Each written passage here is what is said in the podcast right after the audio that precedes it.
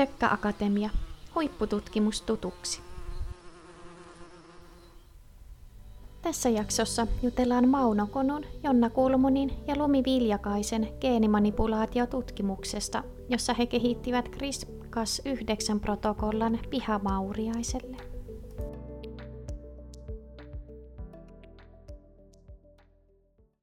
Okei, eli tervetuloa ihan ensimmäiseen Ötökkä Akatemian podcastiin, jossa, jossa keskustellaan, tämä on ikään kuin tämmöinen lukupiiri, lukupiiriformaatti, eli keskustellaan ihan tuoreesta tutkimusartikkelista, jonka tekijöistä on Mauno Konu ja Lumi Viljakainen paikalla, ja tota, puhutaan muurahaisten geenimanipulaatiosta, ja otetaan esittelykierros tähän alkuun, niin tiedätte, ketä on, ketä on tota, paikalla. Aloittaako Mauno vaikka sieltä linjan toisesta päästä? No, minä olen siis Mauno Konu ja minä olen niin kuin tällä hetkellä eh, maisteri, eli genetiikasta tällä hetkellä tota noin, niin, olen eh, käytännössä väitöskirjatutkijana tässä Lumin projektissa vähän eh, eri tällainen näkökannalta murhaisten viruksia tällä hetkellä ruvetaan pikkuhiljaa tutkimaan. Joo, Lumi sitten. Joo, mä oon Lumi Viljakainen ja yliopiston lehtori täällä Oulun yliopiston ekologian ja genetiikan tutkimusyksikössä. Ja Pauliina Rautio, yliopistotutkija kasvatustieteistä. Mä itse mielen itseni ehkä enemmän ihmis- ja yhteiskuntatieteilijäksi kuin kasvatustieteilijäksi. Mun tutkimukset karva, kaska, karkaa vähän kasvatuksen asioista. Tuota, ihmisten eläinsuhteet ja eläinten ja, ja ihmisten välistä yhteistyötä tutkitaan mun tutkimusryhmässä. Joo, ja mä olen tosiaan Heikki, Heikki Helantera, mä Akatemian vastuullinen johtaja ja evoluutiobiologia ja genomiikan professori ja muurahais, muurahaistutkija itsekin. Mä olen Jasmin Nevala, Ötökkä Akatemian uusi koordinaattori ja mulla on maisterin tutkinto ekologian ja evoluutiobiologian alalla. Okei, eli tota, mennään, mennään asiaan. Eli artik- artikkelin nimi on Genetic Modification of the Ant Lasius niger using CRISPR-Cas9 technology. Ja, tota, sehän ei varmaan tarkoita monellekaan kuulijoista välttämättä yhtään mitään, eli Lumi ja Mauno voisi kertoa, että mitä te nyt oikein olette tehnyt. Joo, mä voisin aloittaa tässä ja kertoa, että mistä tämä koko homma sai alkunsa. Että tässä kolmas tekijä tosiaan on Kulmunin Jonna Helsingin yliopistosta, ja Jonna tuli käymään Oulussa ja me käytiin lounaalla ja siinä sitten tuli puheeksi, että meillä on tämmöinen laitteisto, millä periaatteessa voi tehdä geenimanipulaatiota. Ja Jonna innostui ihan hirveänä, että hei, jos on laite, niin miksei tehdä sitten, että, että CRISPR-Casia ei ole tehty Suomessa vielä muurahaisilla. Ja siitä se sitten lähti. Ajattelin, että no tehdään se ja, sit, ja se, se niin tausta siihen, että miksi me haluttiin tehdä tämmöinen tutkimus on se, että kun me ollaan evoluutiogeneetikkoja, ja me niin saatetaan tutkimuksessa löytää joku geeni, joka on ollut luonnonvalinnan alla, siellä on ollut positiivista valintaa, se on ollut hyödyllinen sille eliölle, niin sitten se jää vähän aina kysymysmerkiksi, että no mikä sen geenin toiminta, mikä sen funktio on. Ja tällä menetelmällä, että jos me saadaan tehtyä se geeni toimimattomaksi tai jotenkin muuten muokattua sitä, niin me voidaan päästä kiinni siihen geenin toimintaan, jos se on ollut aikaisemmin tuntematon. Niin tämmöinen evoluutionäkökulma siinä mielessä sitten, että selvitetään, selvitetään tuntemattomien geenien ää, toimintaa. Ja haluatko Mauno sitten jatkaa, että miten sä tulit tähän mukaan? Mikä sun rooli oli tässä? Öö, mä tulin tähän projektiin alun perin vähän niin kuin tällainen öö, projektityöeläisenä, että mulla oli tarkoitus taas saada projektityön oppia ihan opiskeluja varten. Ja, öö, alun perin mä niin kuin käytännössä kesän ajan niin hoidin muurahaisia ja sitten vähän siinä testailtiin sitä laitteiston käyttöä, että kerättiin vähän se muurahaisen munia ja injektoitiin niihin vettä ja katsottiin, mitä niistä sitten, mitä ne tekee siellä, että jääkö ne eloon vai kuoleeko ne saman tien. Ja kokeiltiin vähän saa niitä kasvatettua, niitä toukkiakin. Sitten kesän jälkeen, kun se mun projekti loppui, niin sitten Lumia Jonna kysyi multa, että haluanko mä jatkaa tästä, tässä projektissa niin kuin, ö, gradulaisena. Ja sittenhän mä jatkoin gradun tekemistä siinä. Niin Joo, no kerrotteko vielä sitten ihan, ihan lyhyesti, että mitä, kaikki, mitä tämän työn aikana on tapahtunut? Eli te olette manipuloinut muurahaisen, muurahaisten genomia, mutta miten se, mitkä, ne, mitkä ne tämän CRISPR-Cas9 menetelmän niin kuin pää, päävaiheet on, mitä siinä, mitä siinä tapahtuu? Joo, eli siinä niin kuin ideana on se, että hyödynnetään tämmöistä bakteerien immunipuolustusta viruksia vastaan.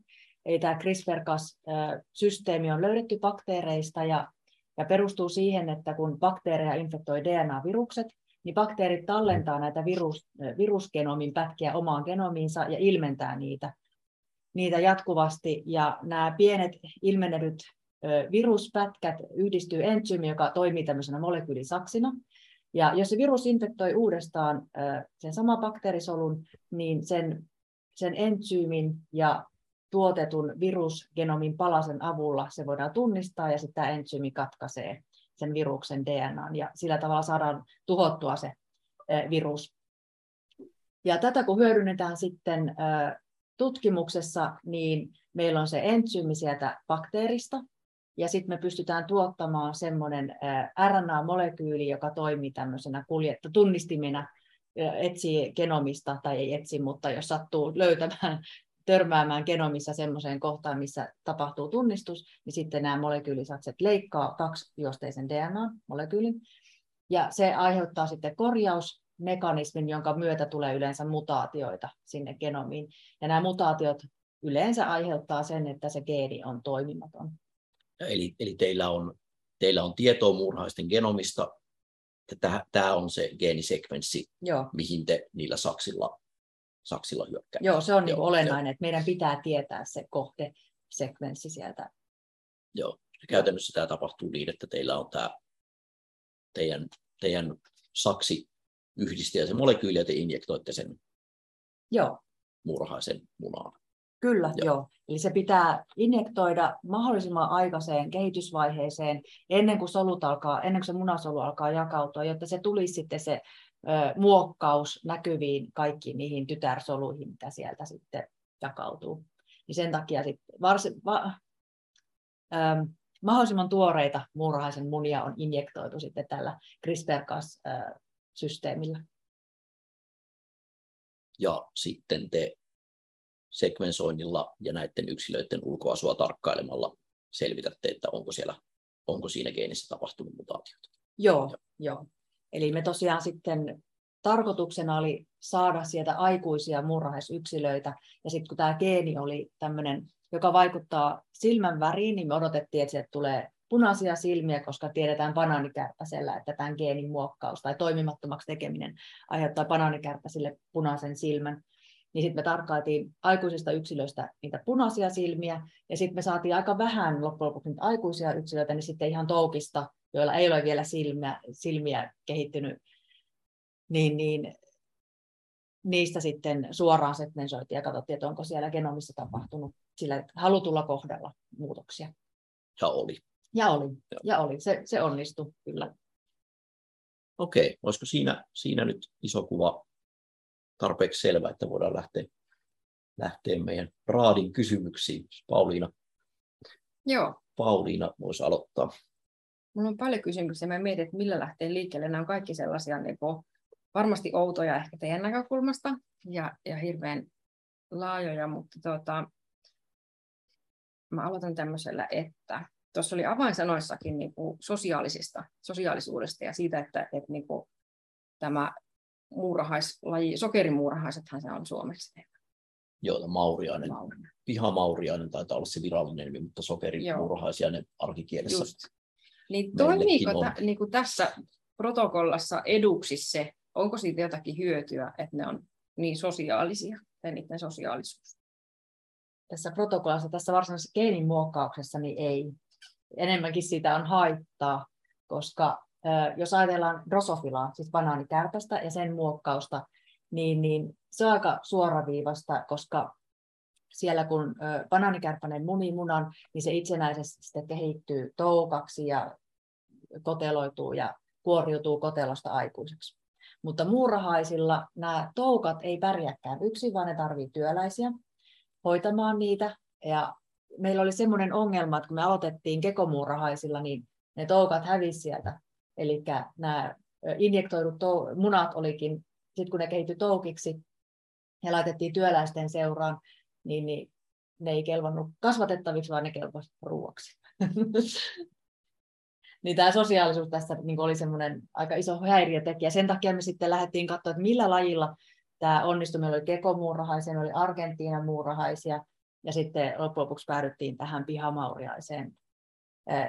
Niitä on helppo kerätä luonnosta heinäkuussa, tietynlainen lämmin tuuleton päivä, niin niitä lentelee tuolla tuota, kuningattaria, niin käytiin keräämässä sitten kuningattaria ja annettiin niiden perustaa pienet koloniat ja sitten, sitten ruvettiin keräämään munia ja, ja katsomaan, että josko, josko, nämä, josko tämä laji olisi sellainen, että sitten kun ne munat siirretään, munat, munat siirretään touppavaiheessa tuonne takaisin pesään, niin ne ei sitten mm. tulisi syödyksi. Ja niin kävi.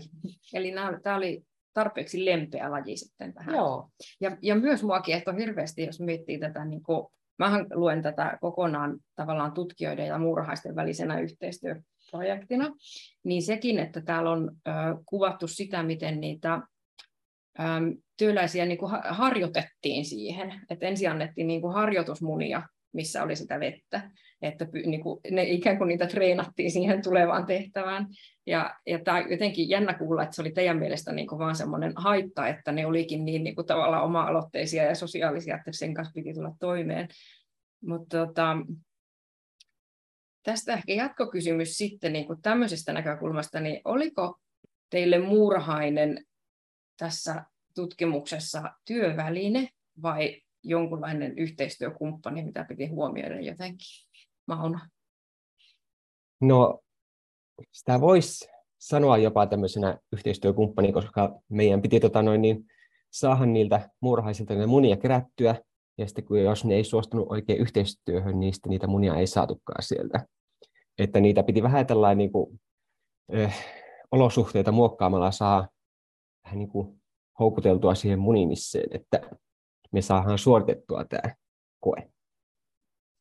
Niin, mä ehkä itse muurahaisilla paljon kokeita tehneenä ja niiden kanssa sählänneenä, niin ehkä jonkinlainen neuvottelukumppani, että voisitteko nyt tehdä näin, kun me halutaan, ai ei, jos me tehdään näin, niin sitten ette tee tätä, vaan te teettekin tämän, ja jos me halutaan tähän kysymykseen vastaus, niin meidän pitääkin ehkä käsitellä muurahaisia tällä tavalla, koska ne, niin, ne on aika hyviä siinä, että ne keksii jonkun tavan Joo. pilata se alkuperäinen koeasetelma. Mm, kyllä.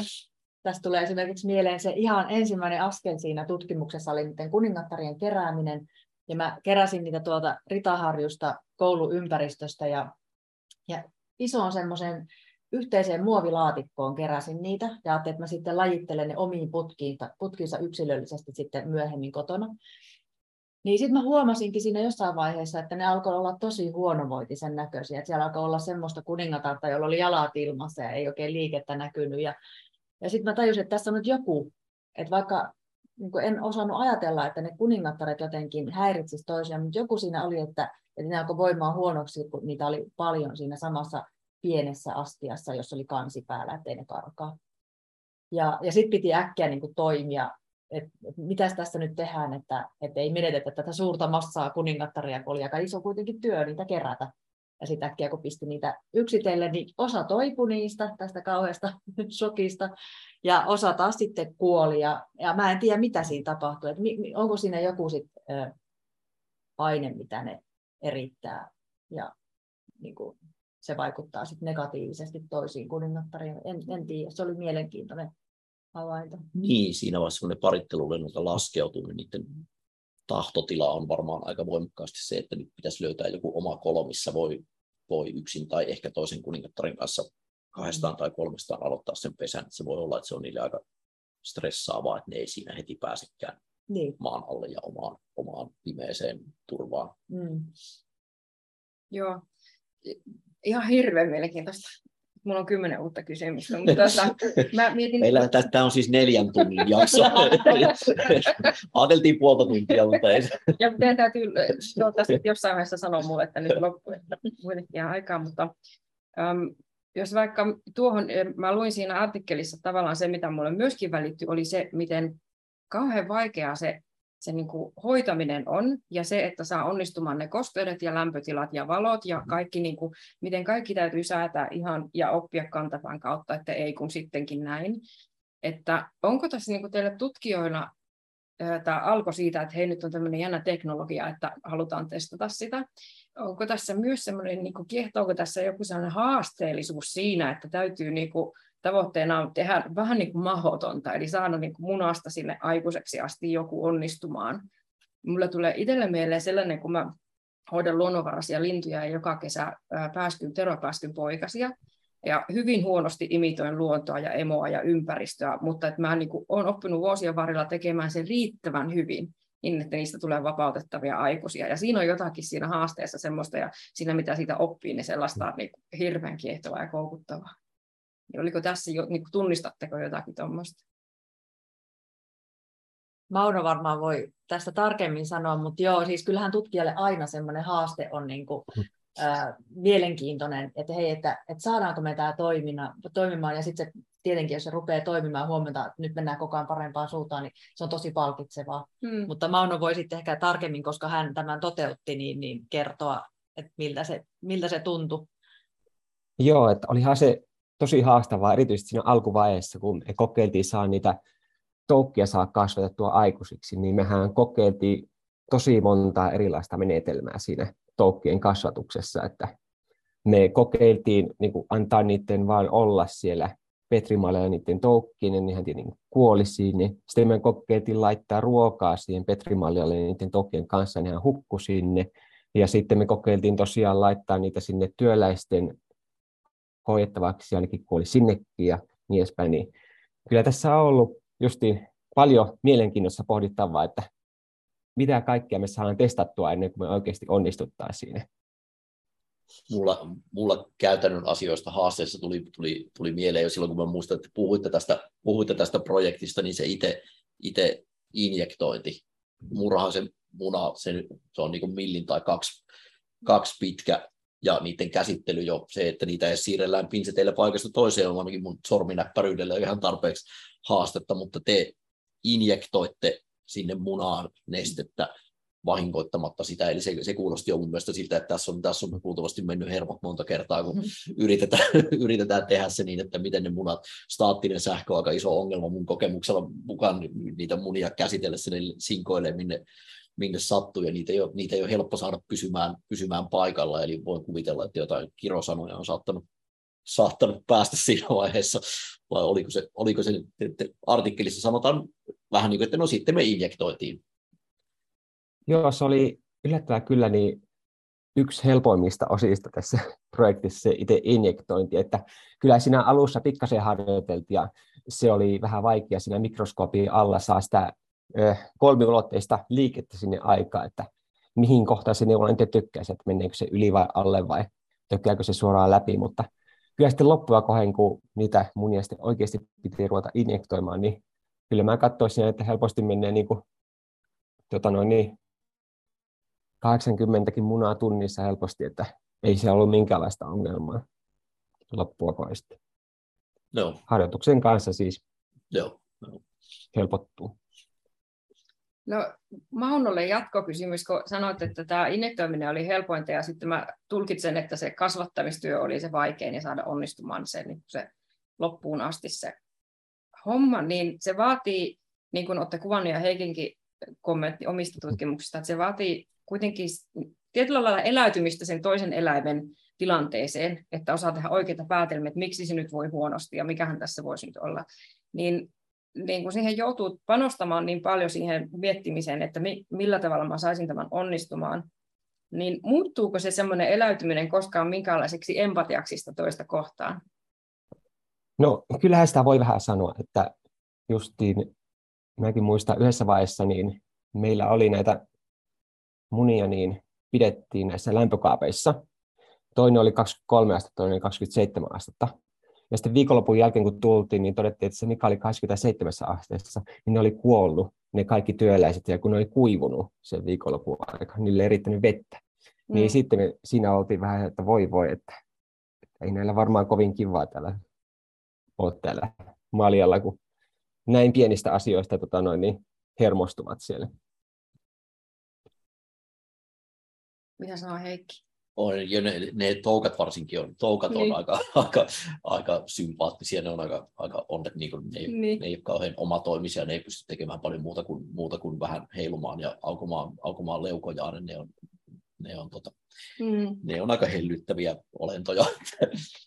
Kyllä ollaan porukalla kovasti mietitty, että miten aina voitaisiin niin kuin parhaat mahdolliset olosuhteet siinä luoda niille. Mm. Senkin takia, jos muurahaisilla ei ole hyvät olosuhteet siinä, missä ne on, niin sitten tekee kaikki sen, että ne pääsee sieltä pois. Mm. Aivan, Niin joo. siitä, siitä, seuraa, siitä seuraa aika äkkiä ongelmia. Kyllä. Kuuluisiko teidän mielestä hyönteisten äm, sisältyä koe-eläinlakiin?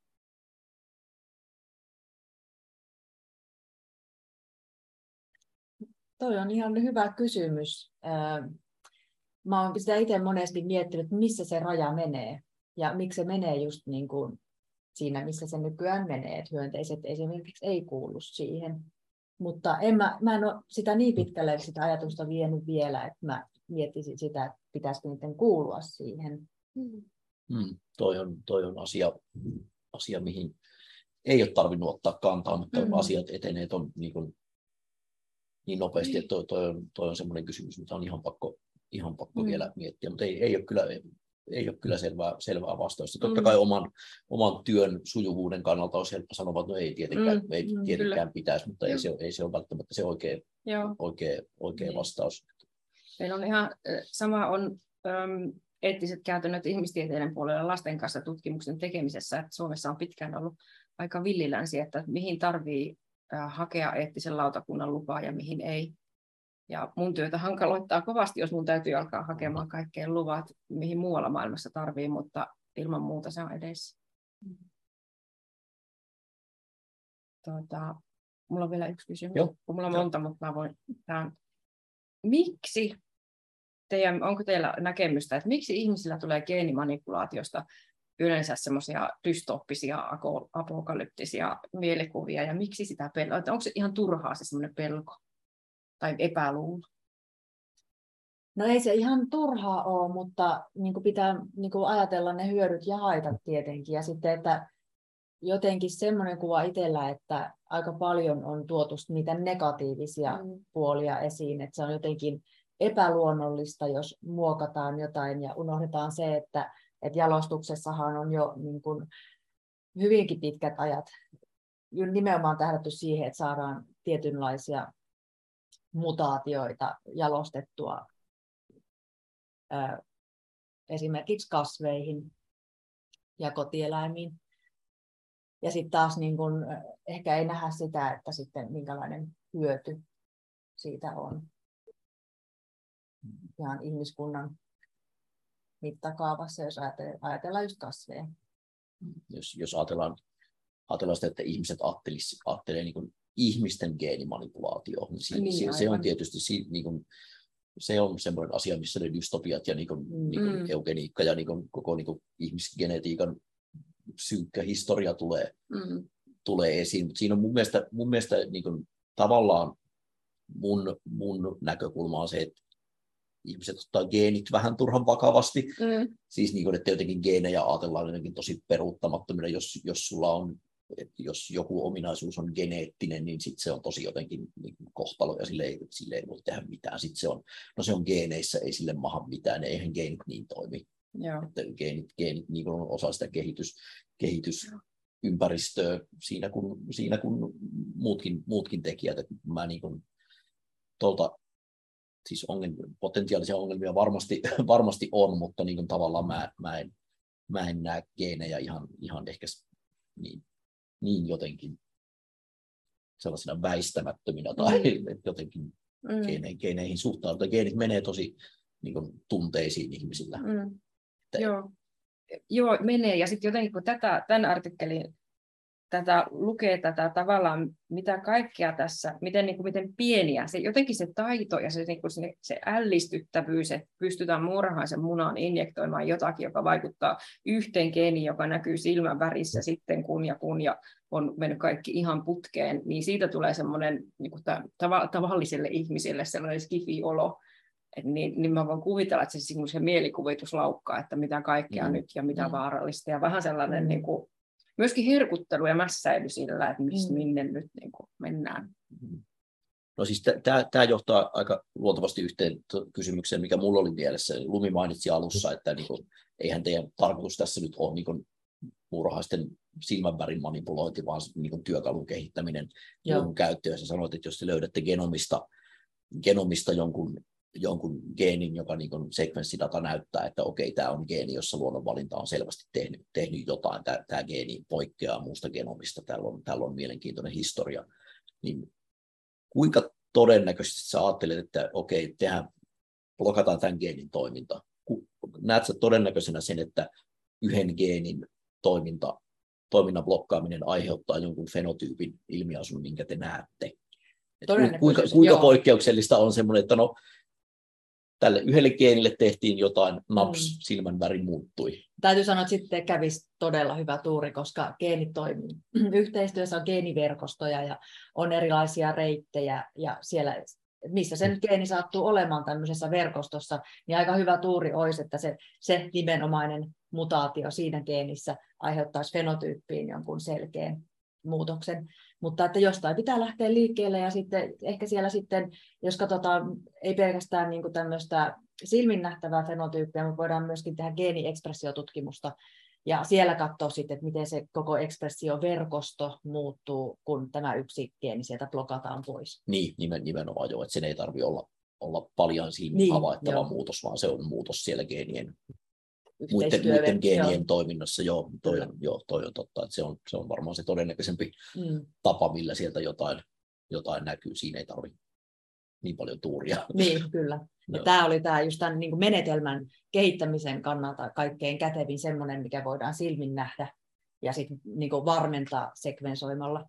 Mutta toki sitten se on niin kuin harvinaista, että semmoinen Niin, geeni niin. sattuisi tulemaan sitten vastaan, kun lähdetään tutkimaan näitä tuntemattomia geenejä. Joo, joo.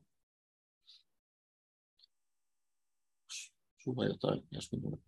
No, aika moneen kysymykseen tulikin jo vastaus, mutta semmoista mietin, että tai oli tosi mielenkiintoista jotenkin, että Labrassakin voidaan ylläpitää muurahaisyhteiskuntia.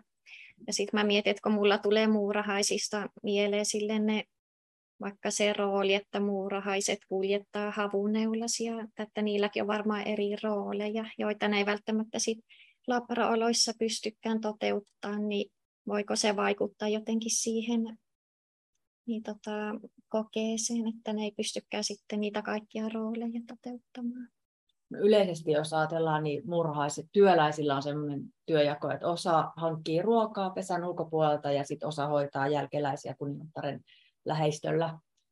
Ja, ja täm, nämä tehtävät niin kuin, tulee hyvin toteutettua siellä, kun me laitetaan ruokaa sinne jonnekin pesään, niin, niin osan pitää työläistä lähteä sieltä kuningattaren läheisyydestä ja uhrata itsensä käydä hakemassa se, tai niin kuin uhrata itsensä vaaroilla ja käydä hakemassa ruokaa, ja sitten osa saa olla siellä kuningattaren lähistöllä, mutta tiedän kyllä sen, että muurahaislajien välillä on eroja, että miten hyvin niitä pystyy pitämään labrassa tai miten hyvin ne siellä viihtyy. Että tämä pihamauriainen on erittäin helppo. Sitten mulla on ollut Argentiinan muurahaisia labrassa.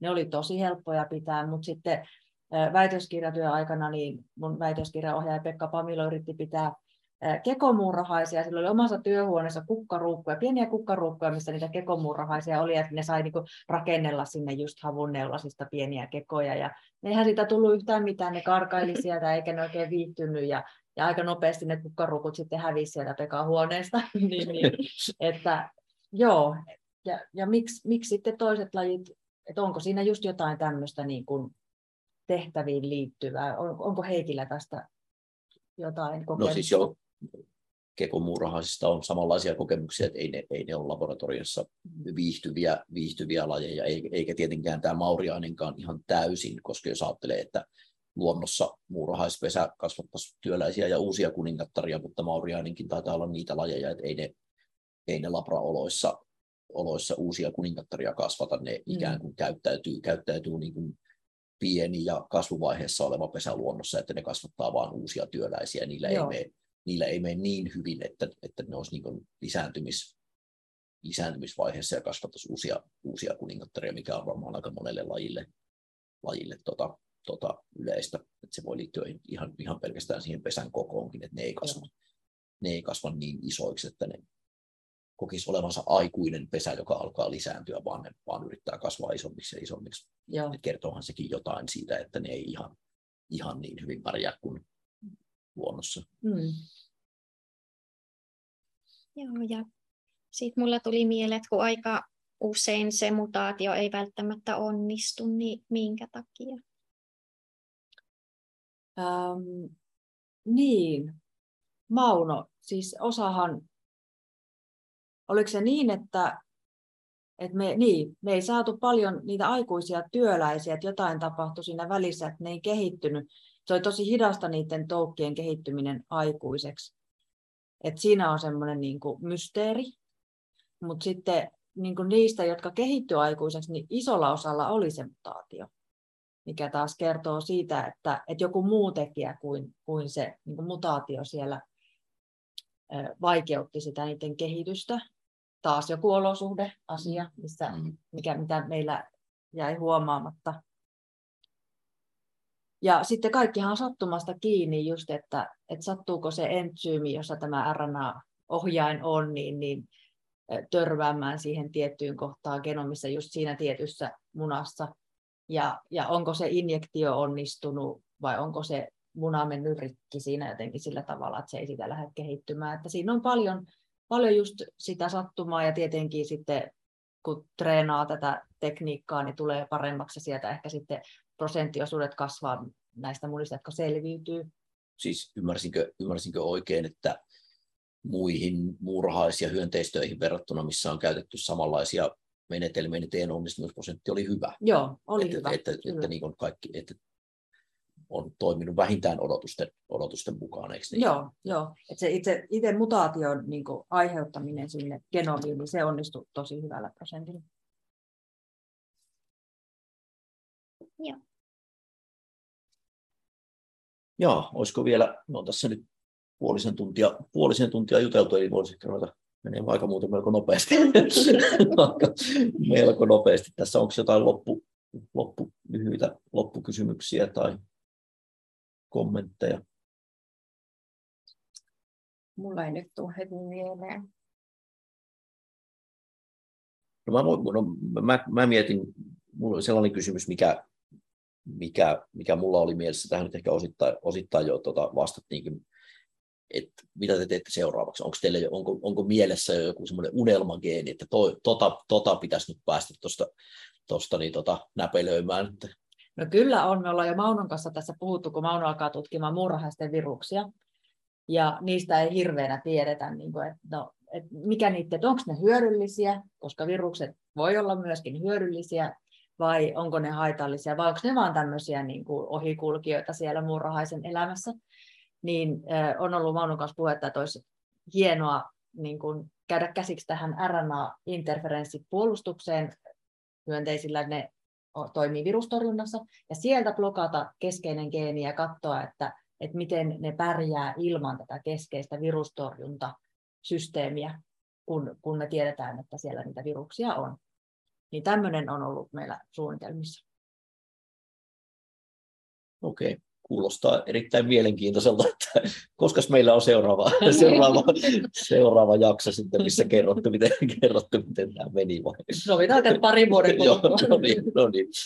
Eli tota, jätetään, jätetään kuuntelijat jännitykseen, että miten tässä, miten tässä, tässä tota käy. Hei, kiitos. Kiitos kaikille. Aika meni nopeasti, mutta ehkä me lopetetaan, ehkä me lopetetaan tähän. Kiitos. Kiitos. No niin, no, Kiitos. moi moi. Moi moi.